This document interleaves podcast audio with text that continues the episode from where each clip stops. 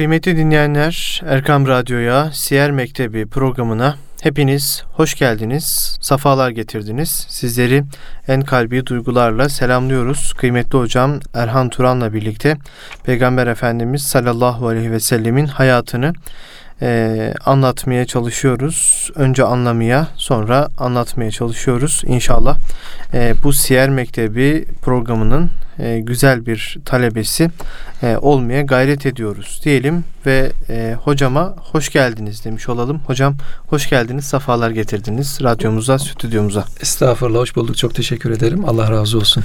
İnşallah istifade olur. Önce bize inşallah. İnşallah hocam. Allah razı olsun. İnşallah.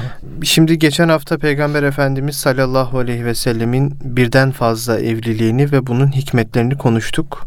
Peygamber Efendimizin neden birden fazla evlendiğini, işte bu evliliğinin e, kendi isteği üzere değil de bir takım işte dini, siyasi, içtimai meselelerden dolayı olduğunu dinleyicilerimizle paylaşmış olduk. Şimdi Peygamber Efendimizin çocuklarını e, anlatacağız. Kaç tane çocuğu vardı, e, kaç kız evladı, kaç erkek evladı vardı. E, bu konuları konuşacağız ve Ebder meselesi var. Peygamber Efendimiz bu isimle anılmış. O konuyu konuşacağız hocam. E, buyurun sözü size bırakmış olalım. Bismillahirrahmanirrahim. Elhamdülillahi Rabbil alemin. Ve salatu ve selamu ala Resulina Muhammed ve ala alihi ve ashabihi ecmain. E, Efendimizin çocukları meselesi. Tabi burada Resulü Aleyhisselatü Vesselam'ı e, biz e, tanımaya, anlamaya gayret ediyoruz.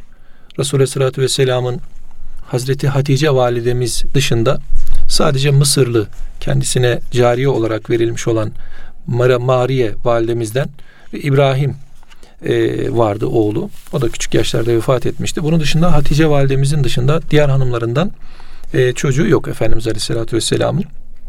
Hazreti Hatice validemizden de e, evvela Kasım dünyaya gelmişti. Hı hı. O yüzden Resulullah Aleyhisselatü Vesselam'ın künyesi de Ebul Kasım olmuştu. Hatta bu Ebul Kasım künyesiyle künyelenmeyi Efendimiz sair zamanda men etti. Yani bu isimle künyelenmeyin diye kendisi e, bu noktada özellikle bir uyarıda bulunmuştu. Ebul Kasım künyesiyle. E, daha sonra Abdullah diye bir çocuğu olmuştu. Hı hı. E, henüz daha küçük yaşlardayken vefat etmişti Hazreti Peygamber'in çocukları. Daha sonrasında e, tabi onlar İslami dönemde dünyaya geldikleri için, İslam döneminde dünyaya geldikleri için onlara Tayyip ve Tahir isimleri de veriliyordu. Bu noktayı nazardan hareketle tabi Arap cahiliye toplumunda önce şurayı bir tamamlayayım ondan sonra oraya geçeyim. Kasım Abdullah, e, Zeynep Rukiye, Ümmü Gülsüm ve Fatıma Efendimizin e, çocuklarının bildiğimiz üzere isimleriydi. Tabi e, çocukları Hazreti Peygamber'in Fatıma validemizin dışında diğer çocukları vefat etmişlerdi. Evet. Özellikle erkek evlatları vefat ettikten sonra Hazreti Peygamber'e As bin Vail e, isminde bir müşrik hı hı. senin soyun kesildi. Epter. Sen eptersin hı hı. demişti. Epter bu manada soyu kesik. Nesli hı hı. daha devam etmeyecek manasınaydı. Ancak Efendimiz Aleyhisselatü Vesselam'ın nesli Hazreti Ali Efendimizle evlendiğinden sonra Hazreti Fatıma validemizden günümüze kadar devam etti. Hala daha Seyyid ve Şerif diye bilinen iki ayrı nesil devam ediyor. Bildiğimiz kadarıyla işte bu malum Hazreti Hüseyin Ali Hazreti Hüseyin Efendimizden devam edenlere Seyyid, Hazreti Hasan Efendimizden soyu devam edenlere Şerif isimleri veriliyor. Bu haliyle Seyyidlik ve Şeriflik yani Hazreti Peygamber Aleyhisselatü Vesselam'ın nesli Hazreti Fatıma validemizden hareketle e, oradan nesil devam etti. Yani Hazreti Peygamber'in o e, müşriğin iddiasıyla neticelenmeyen bir nesli var, soyu var. Bunu evet. hepimiz şahidiyiz, biliyoruz. E, ancak o adamın soyu yok. O adamın soyu kesik. Neticede Cenab-ı Hak asıl ebter olan odur demişti.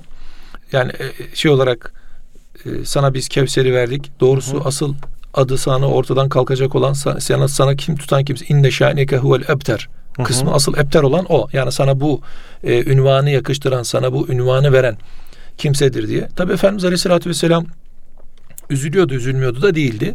Neticede çocuklar küçük yaşlarda vefat ediyordu. Resulullah Aleyhisselatü Vesselam'da bir hüzün ortaya çıkıyordu. Tabi bunu şunu şuraya hamletmek lazım. Kolay bir hadise değil.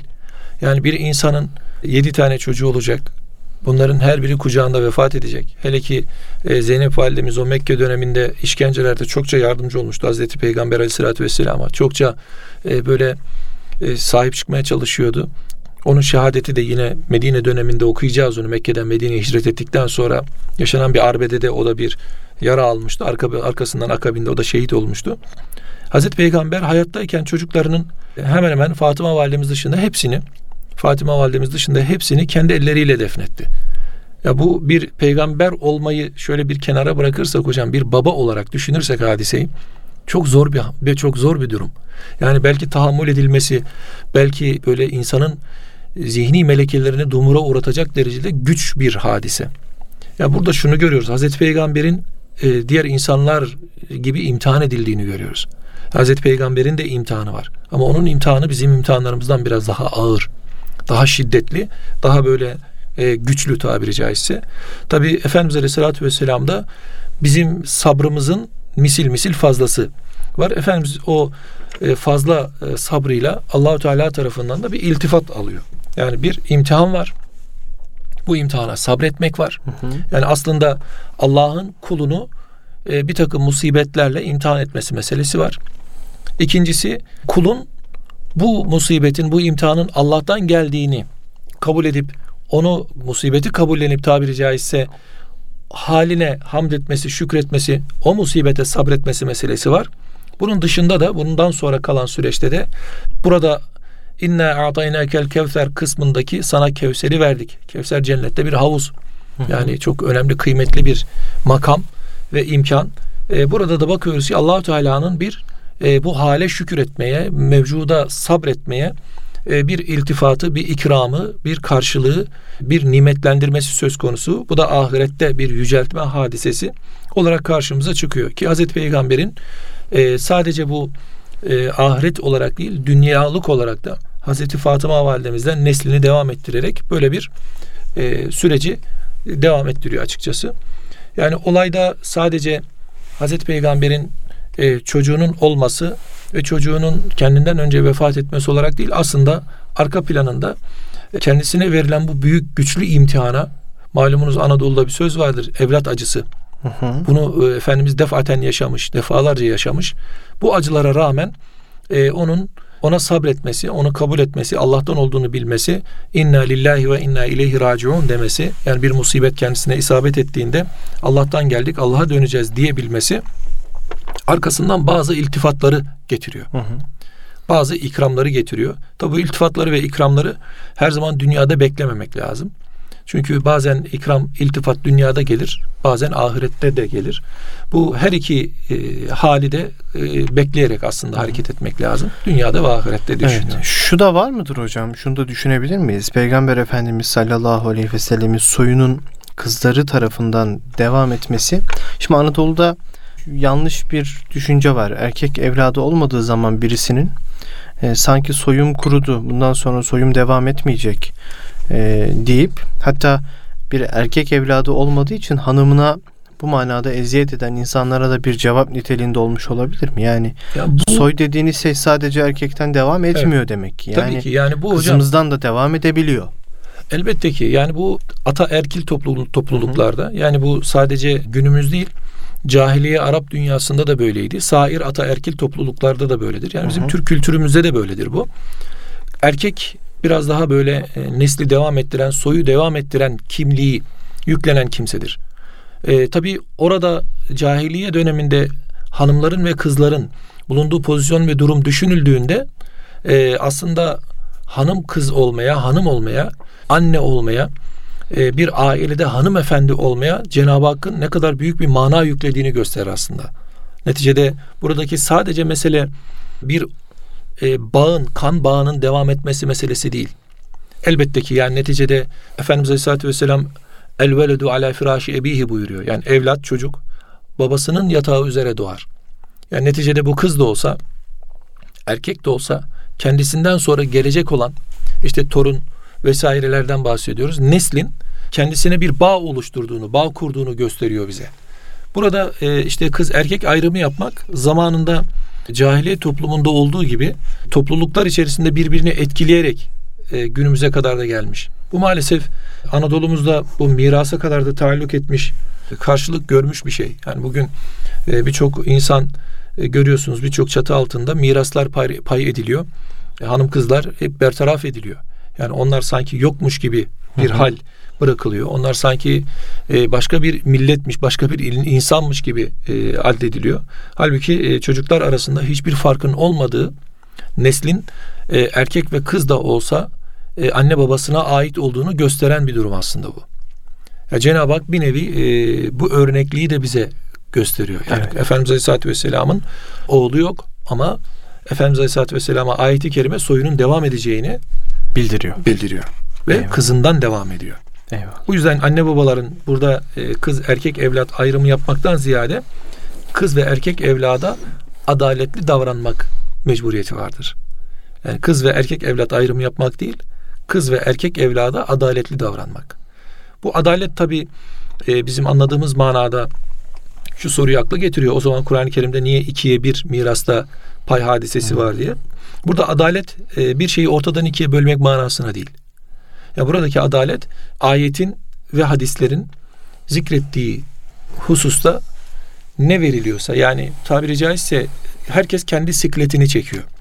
Herkes kendi terazisine çıkıyor. Her çıkılan terazi o şahsın kendisini tartıyor. Hı hı. Yani hanımların terazideki durumuyla erkeklerin terazideki durumunu bunların e, miras meselesi gelecek. Orada bunları detaylı bir şekilde konuşacağız. O yüzden ısrarla girmiyorum oraya. Çünkü çok geniş bir konu. O ağırlıklarını kendilerince çekme ve hissetme hadisesidir aslında. Yani vakayı Cenab-ı Allah kulunu herkesten iyi tanıyandır. Hanım kulunu da herkesten iyi tanır.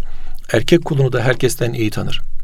Erkeğe bir takım vazifeler yükler. Hanıma bir takım vazifeler yükler. Bu yüklenilen vazifeler çerçevesinde baktığımızda mirasın nasıl taalluk ettiği ortaya çıkar.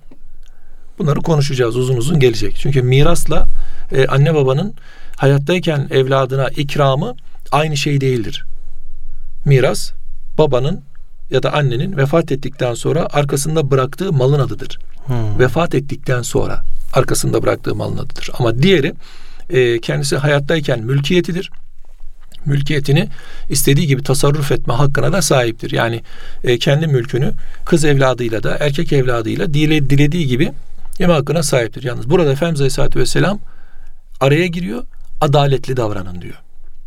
Eğer adalette e, bir e, kaçaklık yapacaksanız bu ne olsun? Muhabbette bazen adalet kaçaklı olur.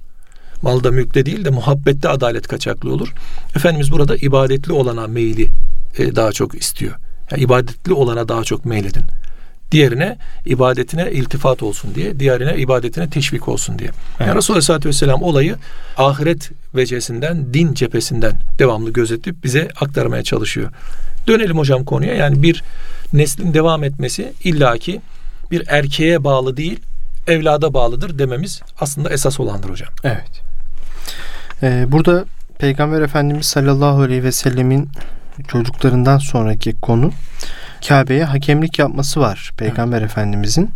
Ee, işte bir sel baskınından sonra Kabe bir hayli zarar görmüştü. Evet. Bu zarardan sonra Kabe'yi e, kim tamir edecek? İşte nasıl tamir edecek? Nasıl tamir edecek? Bunların bir çözüme kavuşması gerekiyordu. Kabileler arasında bir tartışma e, çıkmıştı. Burada e, tabii Peygamber Efendimizin bu meseleyi çözdüğünü anlatacaksınız. Onun haricinde bir de e, Peygamber Efendimizin aslında e, ta çocukluğundan beri gelip böyle bir idare etme, ortalığı yumuşatma, toparlama, e, toparlama böyle halka idare etme gibi bir yeteneğinin e, olduğunu da görmüş oluyoruz değil mi hocam burada? Hocam bunlar karşılıklı. Hı hı.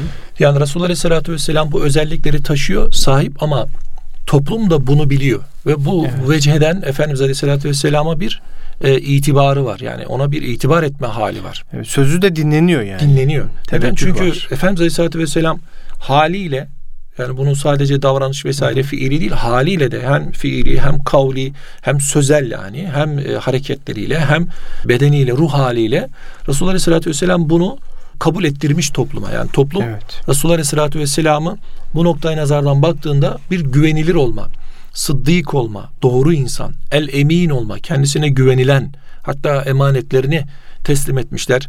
E, hatta Efendimiz Aleyhisselatü Vesselam'ın hicretinde konuşacağız.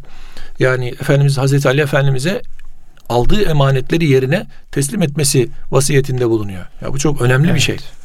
Ki o toplum Kabe'nin inşasında çalışacağı zaman e, Hazreti Peygamber'i gördüğü zaman çok seviniyor.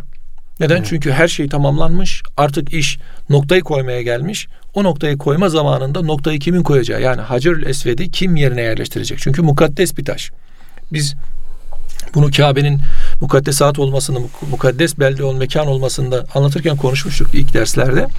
O sel baskınında Kabe tahrif olduktan sonra, yıkıldıktan sonra e, bir tereddüt etmişler mesela. Demişler ki ne yaparız? Ee, üzerimize bir helak gelir mi acaba? Kabe'nin o yıkılan tarafları temizlenecek, tekrar inşa edilecek. Ee, ancak şu kabul edildikten sonra biz burada bir zarar vermek için yapmıyoruz bunu. Ee, yakın zamanda bir Ebrehe olayı görmüşlerdi. Üzerlerine taş yağdığına şahit olmuştu. Belki hayatta olanları vardı hala içlerinde. Oradan bir korku e, hasıl olmuştu.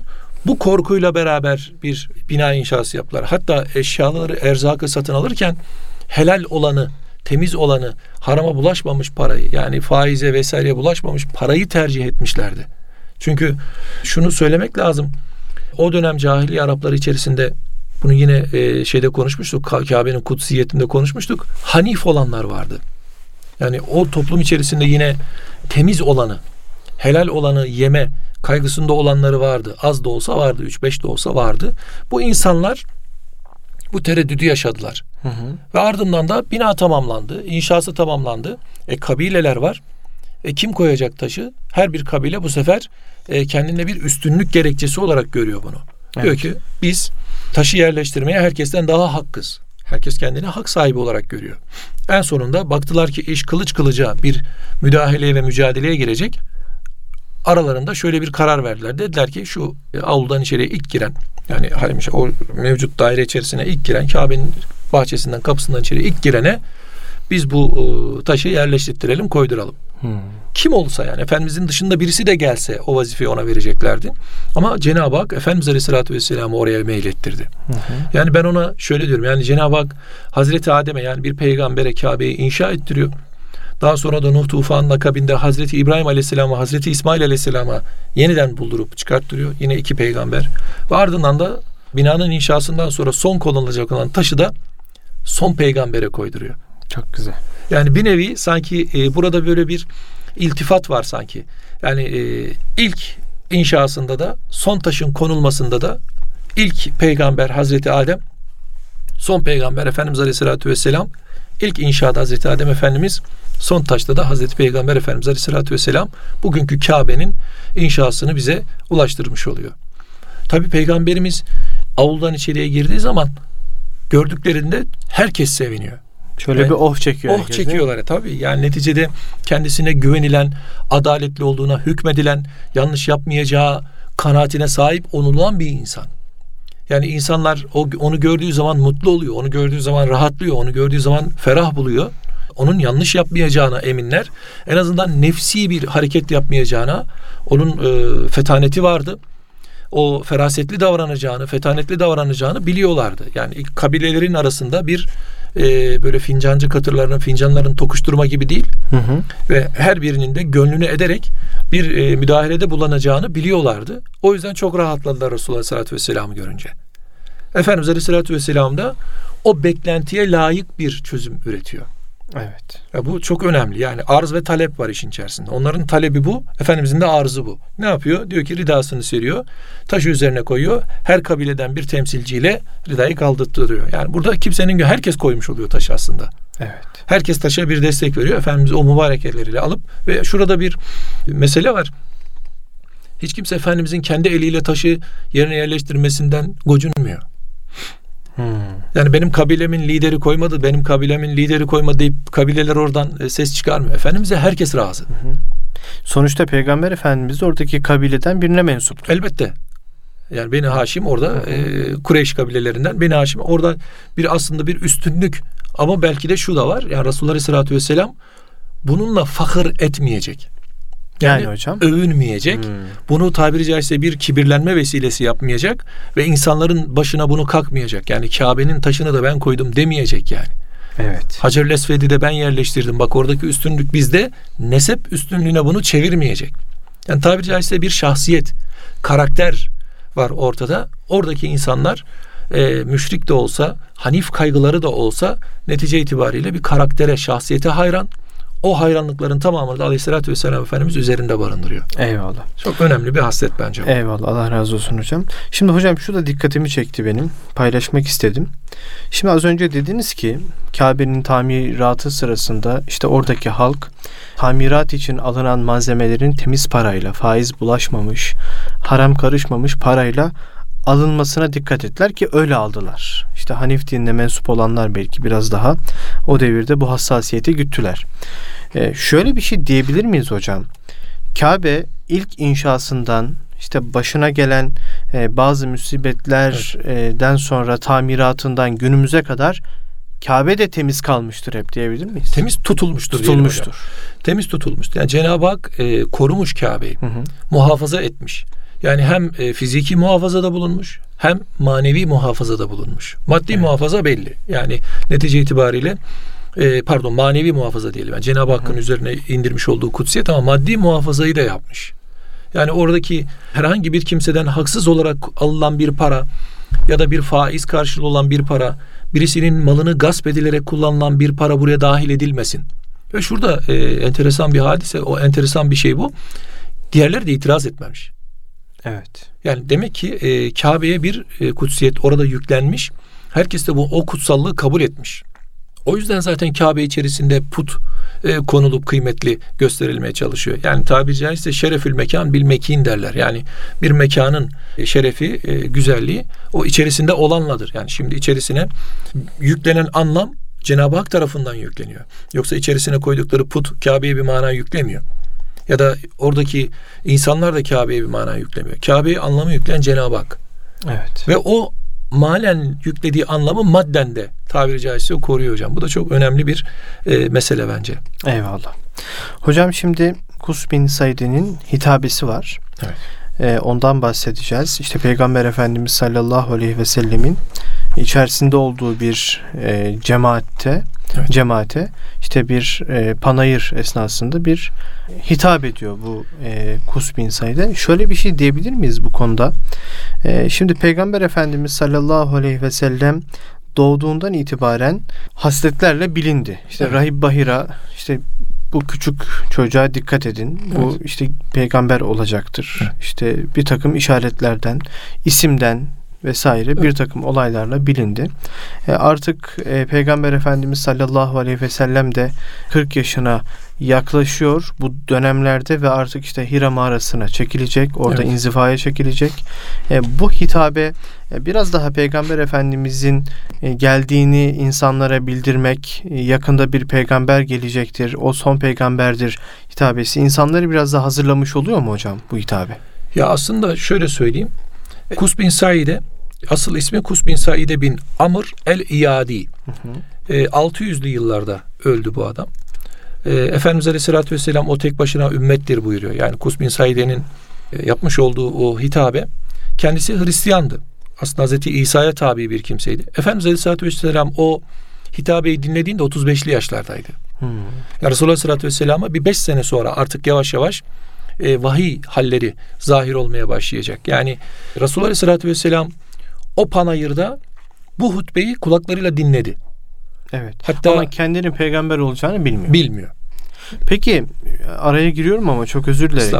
Ee, Kuz bin Said'e niçin böyle bir hitabe yapma, hitap etme ihtiyacı duydu hocam? Hocam bu bir ihtiyaç. Bu Hı. bir ihtiyaç. Çünkü kendisi e, bir takım malumata sahip. İbadet ehli bir adam. Hı hı. Hazreti İsa'ya tabi olmuş. Tevhid ehli, muvahhid bir kimse. Yani o da aslında la ilahe illallah'ı kabul eden hı hı. insanlar zümresinde içerisinde. Hazreti Peygamber'in e, Mekke dönemine baktığımız zaman biz Mekke'de daha çok Hristiyan tebaanın e, biraz fazlalığını görüyoruz. Mekke'de Yahudi yok yok denecek kadar az. Evet. Medine'de de Yahudi çok ağırlıkta. Yani Hristiyan çok az. Mekke'ye geldiğimizde biz Mekke'ye dönüş yaptığımızda malum Habeşistan'a hicrette de Hazreti Peygamber'in e, gönderdiği e, hicret ekibini gönderdiği topluluk Hristiyan bir topluluktu. Hı hı. Necaşi'nin bulunduğu bölge. Habeşistan bölgesi. O insanlar yani bu Kusbin Saide gibi ve onun gibi malumatı olan insanlar bir takım harikul adeleri ya da bir takım halleri zuhur ettiğini görünce e, bunu ilan etmekten geri durmuyorlar. Tabii bu bir panayır hutbesi tabiri caizse. Bu bir panayır hutbesi. Yani insanlar geliyorlar işte Ukaz panayırında Edebiyatçılar konuşuyorlar, şiirler okuyorlar. Kusbin Said'e de böyle e, şiir ehli, edebiyat ehli bir kimse. Hmm. Bu noktada da meşhur bir kimse. İnsanlar onu tanıyor. İnsanlar onu biliyor. Tabi oraya geldiği zaman e, bu aslında insanları tesir etmesi, etkilemesi, onları böyle cezbetmesi üzerine vermiş olduğu bir hutbe. Yani bunu evet. şey olarak yapmıyor. Yani ben peygamberi peygamberin hasletleri geldi. Bunun farkındayım. Herkes bunu bilsin. Birinci derecede aslında hedefi bu değil belki de. Hmm. Onun birinci derecedeki hedefi orada bir hutbe irad etmek. Bir edebiyat e, fuarında, bir edebiyat panayırında söz söylemek. Hı Ancak o bölgeye geldiğinde bunu görmüş. Hmm. Yani Peygamber Efendimizin o toplumdan çıkacağını anlamış. Anlamış. Anlamış bilmiş. ki bu hutbeyi okuyor. Tabii bu hutbeyi okuyor. Hmm. Yani buradaki mesela dikkat çektiği şeyler çok önemli. Yani bir peygamberin kendi üzerlerine gölgesinin düştüğünü hissetmiş. Ama Peygamber Efendimiz Aleyhisselatü Vesselam'a işaret çekmeden önce söylediği cümleler. Mesela birincisi bir faniliğe işaret çekmiş. Hı hı. Mesela bu bütün dinlerde olan bir hal. Bir faniliğe dikkat çekmiş. İşte yaşayan ölür, ölen fena bulur demiş. Ancak olacak olan olur. Bu önemli. Ve örnek vermiş, tabiattan örnek vermiş. Yağmur var demiş, otlar bitirir demiş. Çocuklar var doğar, annelerinden ortaya çık sonra ölürler demiş. Bunların arkası kesilmez, takip, takip eder birbirini. Yani bir şey fena bulurken bir şey ortaya çıkar. Bir şey fena bulurken bir şey ortaya çıkar. Nesil de bu şekilde devam eder. Çocuk doğar, büyür ve ölür. Çocuk olur, doğar, büyür ve ölür. Bu şekilde nesil cereyan eder. Yani bir faniliğe dikkat çekmiş. Peki neden faniliğe dikkat çekiyor? Çünkü cahiliye toplumunda fenalığa, fani olmaya bir şey var, e, isyan var. Ölmek istemiyor insanlar. Ölümü kabul etmek istemiyorlar. Öldükten sonra da bir hayatın varlığını kabul etmek istemiyorlar. Bu Nebe suresi amme yetesâelûn anin nebe'il azîm ellezî hum fîhî muhtelif kelle se'alemun ayetleri gelince anin nebe'il azîm o büyük haber hali gelince e, bazı rivayetlerde gördüm mesela diyor ki e, bazı kimseler diyor dağlara kaçtı diyor. Evet. Niye? Çünkü korkutuyor. Çünkü siz yaşıyorsunuz, ölüm yok. Öldükten sonra da ölüm var ama öldükten sonra bir şey yok. Yani insan işlemediği günaha pişman orada. Neden? Çünkü öldükten sonra hesap yok, kitap yok, mizan yok, hiçbir şey yok. Bir yok oluş var, mutlak bir yok oluş var. O da ne yapıyor? İnsanları e, fuhşiyatta cesur kılıyor. Kus bin Said'e bu hutbeyle aslında bir ön bilgi vererek fanilik var dediğinde arkasından ahiret de var diyecek. Hmm. Neden? Çünkü e, söylediklerime kulak gel verin. Yani e, gelen kalmaz, giden gelmez buyuruyor. Neden? Çünkü orada bir gidişat var. E, gidişat da başka bir yere. Yani neticede mutlak yok oluş değil bu. Bir ahiret var. Ahirete dikkat çekiyor. Ölümle beraber ölümün sonrasına dikkat çekiyor. Evet. Burada e, aslında bulunmuş olduğu topluluk, bulunmuş olduğu e, hutbe verdiği ya da bu hutbeyi okuduğu topluluk biraz önce söylediğimiz şekilde ölüm ve öldükten sonrasını ölümü yanlış anlayan, öldükten sonrasını da kabul etmeyen, inanmayan insanlar. Evet. Böyle bir beklenti olmayan insanlar. E, ardından da Efendimiz Aleyhisselam ardından da Kus bin Said'e burada Allah indinde bir dinden bahsediyor.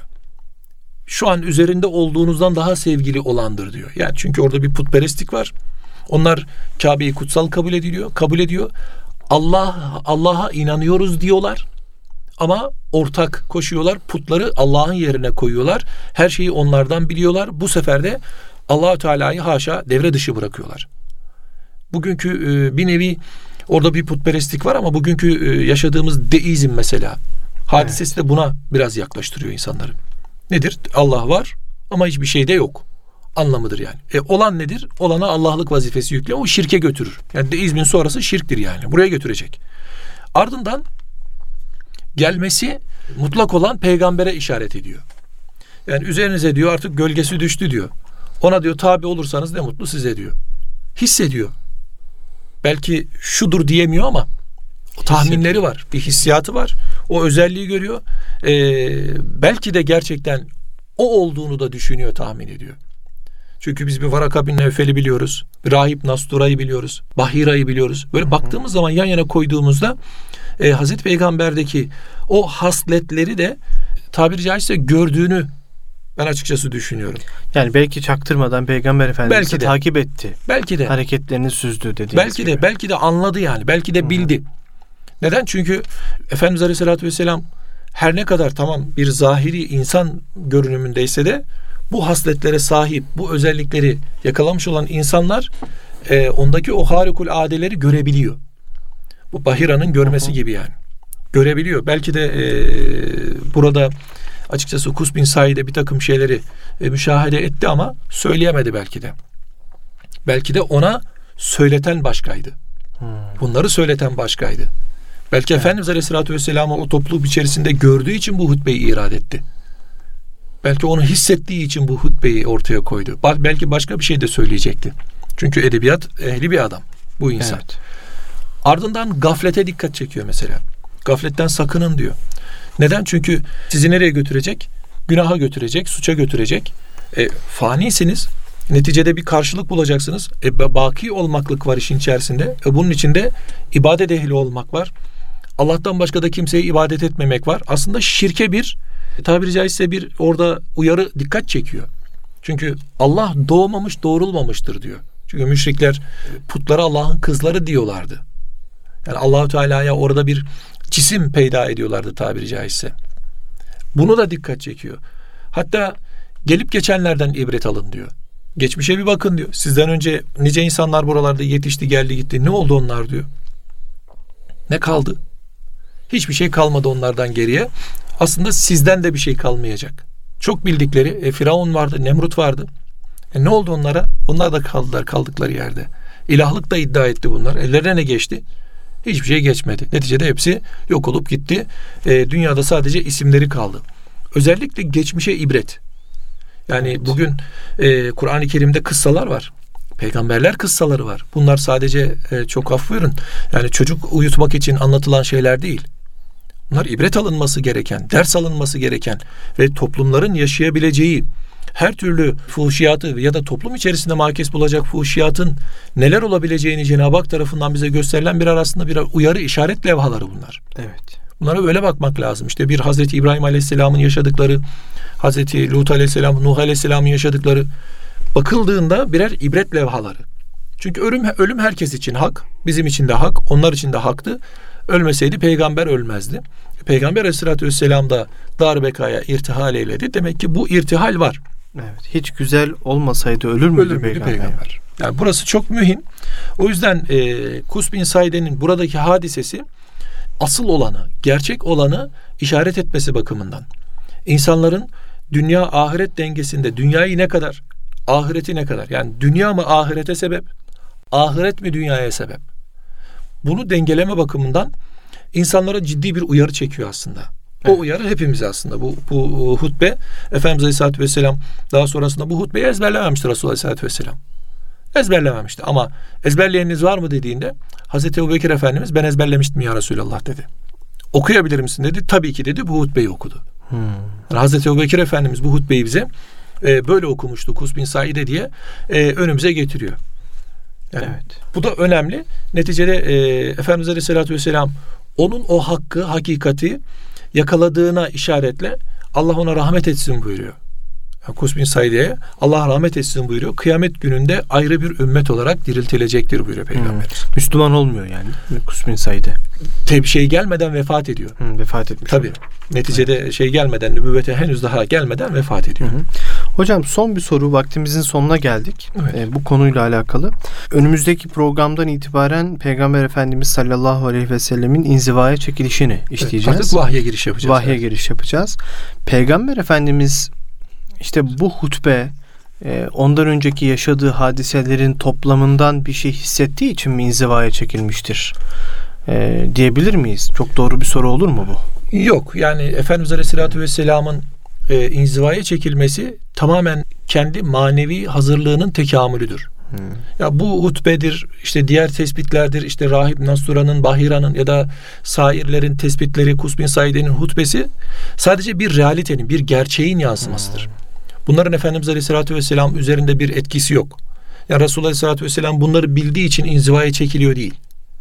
Ya da bunları bildiği için Efendimiz bir takım halleri yaşıyor değil. Yani bu e, tabiri caizse yaşanılabilecek bir halde değil. Yani ben böyle bir inziva hayatı yaşayayım deme hadisesi değil. Bu bir ihtiyaçtır. Bunu evet. e, Efendimiz Aleyhisselatü Vesselam'ın Hira mağarasında e, o inziva halini konuşacağız. Bunun sebeplerinden bir tanesi mesela e, kalp tekamüle erdikçe, kalp artık böyle güçlendikçe, kuvvet buldukça, takva dediğimiz hadise yani kıvam kazandıkça e, fuhşiyattan razı olmaz. Fuhşiyatı kendi içerisinde barındıramaz. Uzaklaşmak Kaçmak ister tabiri caizse. Efendimiz Aleyhisselatü Vesselam'ın zaten mutat bir geleneği vardı kendisince. Dönemin belli vakitlerinde o Hira'ya çekiliyordu.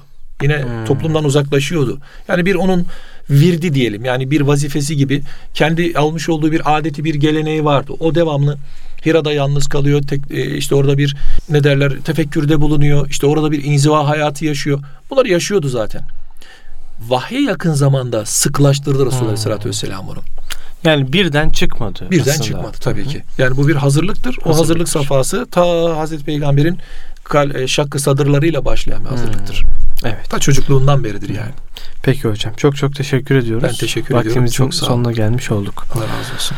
Kıymetli dinleyenler, Erkam Radyo'da Siyer Mektebi programında kıymetli hocam Erhan Turan'la e, Peygamber Efendimizin hayatını e, anlatmaya çalıştık. Kus bin Saide'nin e, hitabından bahsettik. Onun öncesinde de e, yine Peygamber Efendimiz sallallahu aleyhi ve sellemin Kabe'de e, hakemlik yaptığından e, bahsetmiş olduk.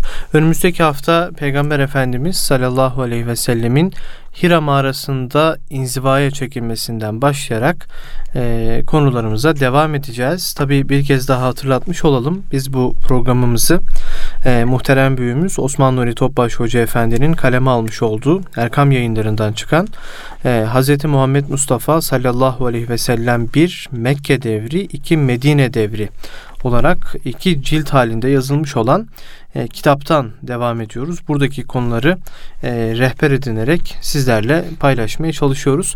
Haftaya yine aynı saatte görüşünceye dek Allah'a emanet olun. Kulağınız bizde olsun efendim. Hoşçakalın.